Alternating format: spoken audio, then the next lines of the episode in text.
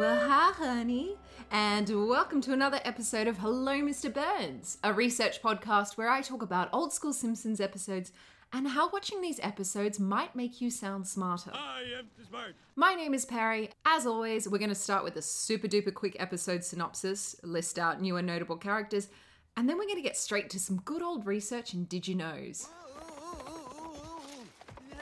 So today in this podcast episode, you're going to learn all about motion sickness and who exactly was the first person to vomit in space. I'm going to be briefly touching on the Iliad and the Odyssey. I would recommend that you check out Stephen Fry's incredible body of work for more info on that. And lastly, we're going to be exploring the problematic 1920s performer Al Jolson and how he's been compared to Iggy Azalea. Ookily dookily, let's get started with an episode synopsis. This is Season 1, Episode 3 of The Simpsons, Homer's Odyssey. I defy anyone to tell the difference between these donuts and one baked today. We start this episode with Mrs. Krabappel taking Bart's class on a field trip to the Springfield nuclear power plant. Sherry and Terry are making fun of Bart for having a useless dad. Our dad says your dad is incompetent. What does incompetent mean? It means he spends more time yakking and scarfing down donuts than doing his job. Oh, okay. I thought you were putting him down. And determined to prove them wrong, he shouts and waves at Homer while he's driving an electric cart. Homer crashes into a cooling vent and is promptly fired by Sherry and Terry's dad. Homer searches for a new job without success. All he does is lie there like an unemployed whale. And feeling like an absolute failure, he writes a note to his family and decides to commit suicide by attaching his body to a boulder and jumping off a bridge. Whew, 90s kids cartoons, am I right? Luckily, Lisa finds Homer's note, and the family rush to the bridge to stop him from jumping, but they're almost run over by a speeding truck. Homer pulls them to safety just in time, and suddenly he's filled with a new reason to exist, a reason to be. I will not rest until this street gets a stop sign.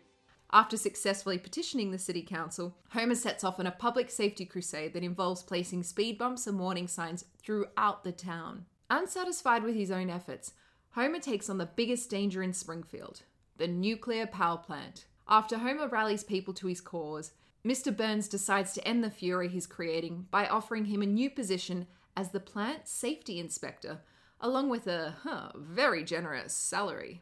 Homer is torn between his principles and his livelihood, and he tearfully tells his followers that they must fight their battles alone from this point on. He accepts the job of nuclear safety inspector, and this is the job that he still has to this day. The end. This episode sees the first appearance of Otto, who I just discovered through Wikipedia. His name is Otto Mann.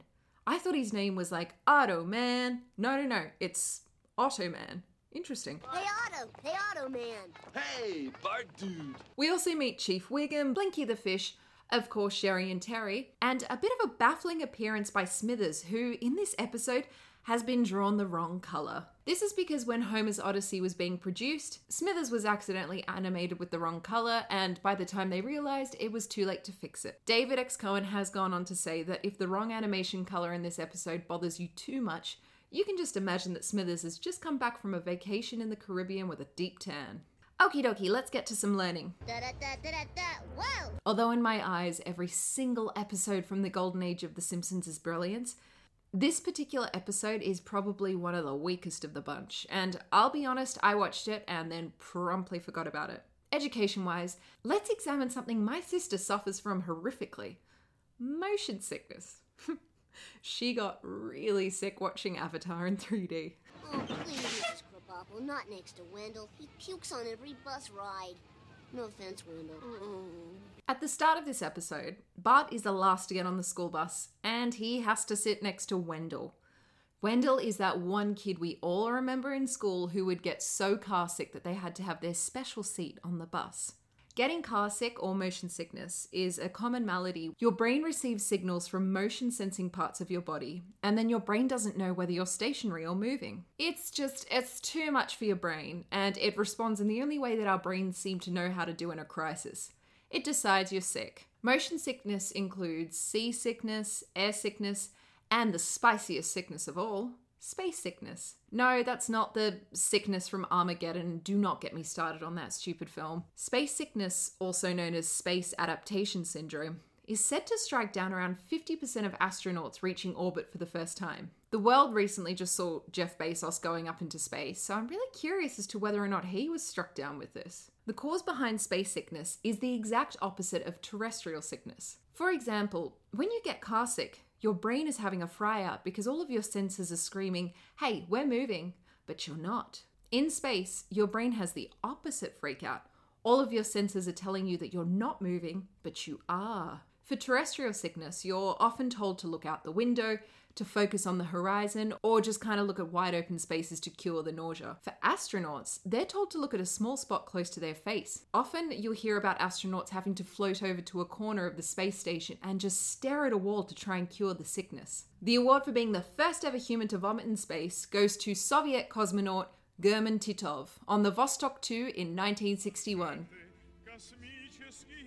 Before poor Gherman, puking in space wasn't really a thing because all of our spaceships were super small. We only really started having issues when we started flying in larger crafts and the poor astronauts could see out the window. Again, remember, it's the opposite of terrestrial sickness. The most extreme reaction to space sickness ever recorded was with Senator Jake Garn in 1985.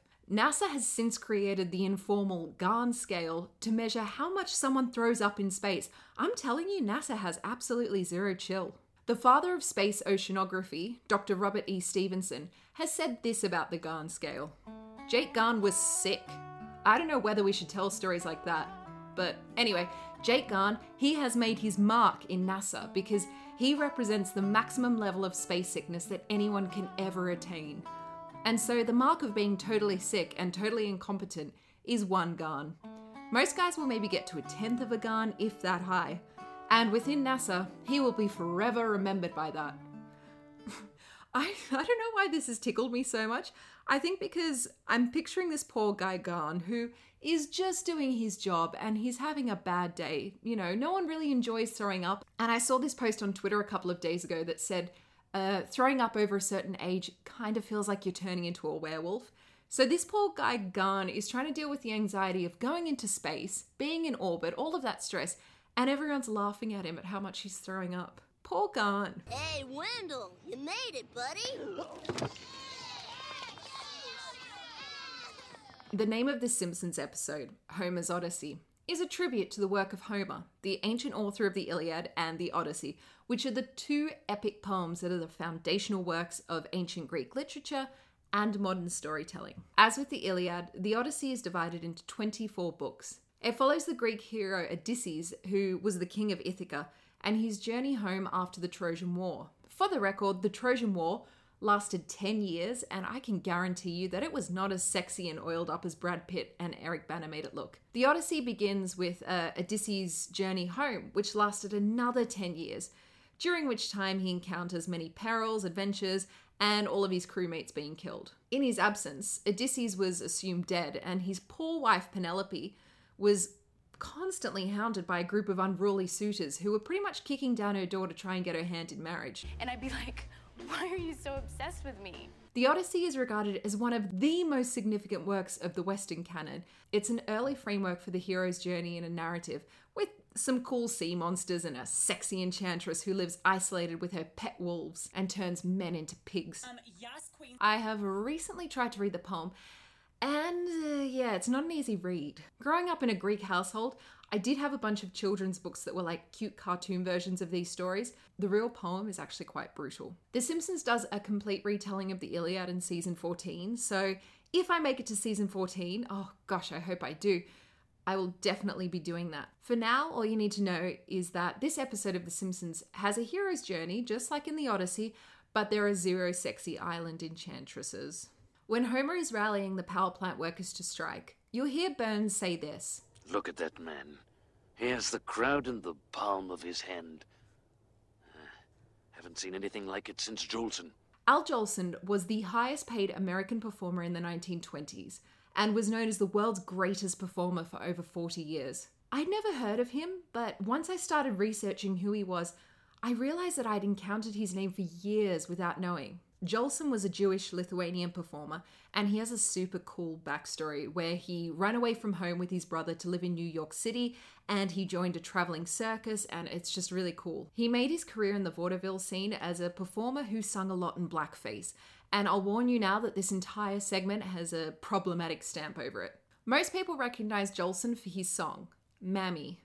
Mammy. Mammy. His most famous performance was the lead character in The Jazz Singer, which is the first ever film made with sound. It's also known as a talking picture or talkie.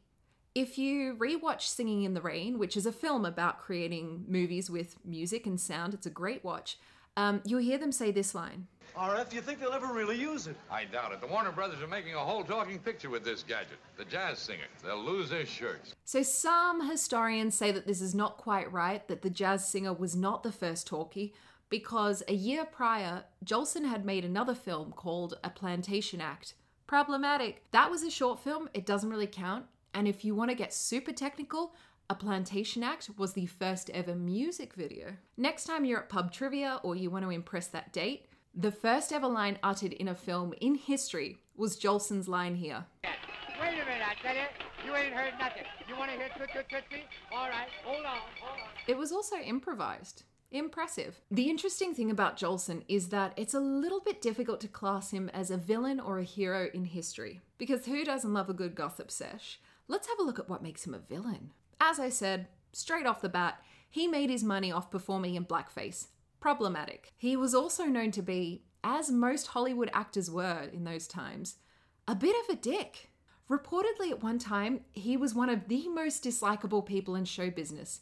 He was described as egotistical, insecure, profane, and abusive. During Broadway performances, he had this stunt where he'd walk out on stage and interrupt whatever performer was out there and ask the audience if they only wanted to hear him sing. He's a dick. He was also said to be deeply insecure as a performer, which I'll butt in right now and say, what performer or artist isn't? I don't think that's necessarily a bad thing. According to his contemporary Groucho Marx, Jolson was so insecure that he would leave the water running in his dressing room during live appearances, so he couldn't hear the applause for the previous acts. Now let's have a look at the good stuff he did. Woohoo! As someone who was marginalized for being Jewish, Jolson is someone who went out of his way to break down the norm at the time by insisting on hiring and the fair treatment of African Americans. Jolson is someone who went out of his way to break the norm at the time by insisting on the hiring and fair treatment of African Americans. This was so outlandish at the time. If you want to get an idea of how crazy things were when Jolson was hitting the stage in the 1920s, his career peaked in that nugget of time just after the First World War, right before the Great Depression, and smack bang around the time that jazz was entering the scene. There was prohibition in America, and women had only just gained the right to vote in 1919. America still had some pretty hardcore segregation happening at the time. It was actually estimated that members of the KKK accounted for about 15% of the US's voting age population. If we go even further down dark history, there was a 1920s lynching where three African American circus performers were falsely accused and then publicly lynched.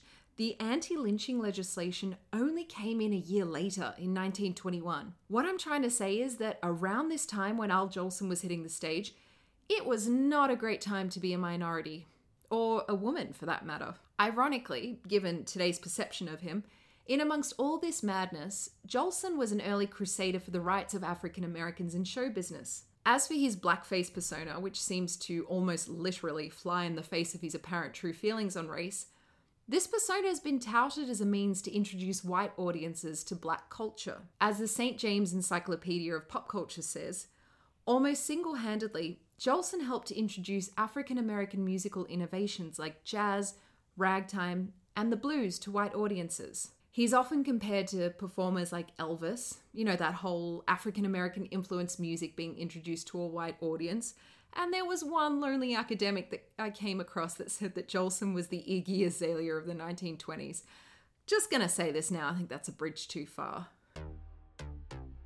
Offstage, Jolson was a campaigner for racial equality. He was instrumental in helping to promote black playwright Garland Anderson's work, which actually resulted in the first Broadway production with an all-black cast. He also attempted to have an all-black dance team featured in a Broadway show.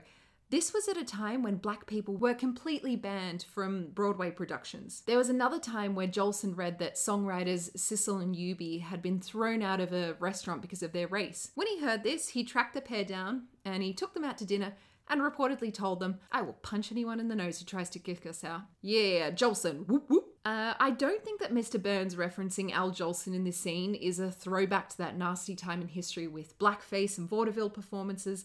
I think the writers were literally just making fun of the fact that Burns was alive in the 1920s. But I just think that Jolson's an interesting cultural figure. And on that note, we finish up episode 3 of The Simpsons, Homer's Odyssey. Next week I'll be covering episode 4, There's No Disgrace Like Home, an early exploration of The Simpsons getting family therapy, the history of aversion therapy, and Marge getting neck-level sloppy drunk at a company picnic. Oh, I mean, who hasn't? Jeez. Sounds slay queen, hunty mama, and oop daddy work. Thank you so much for listening, guys.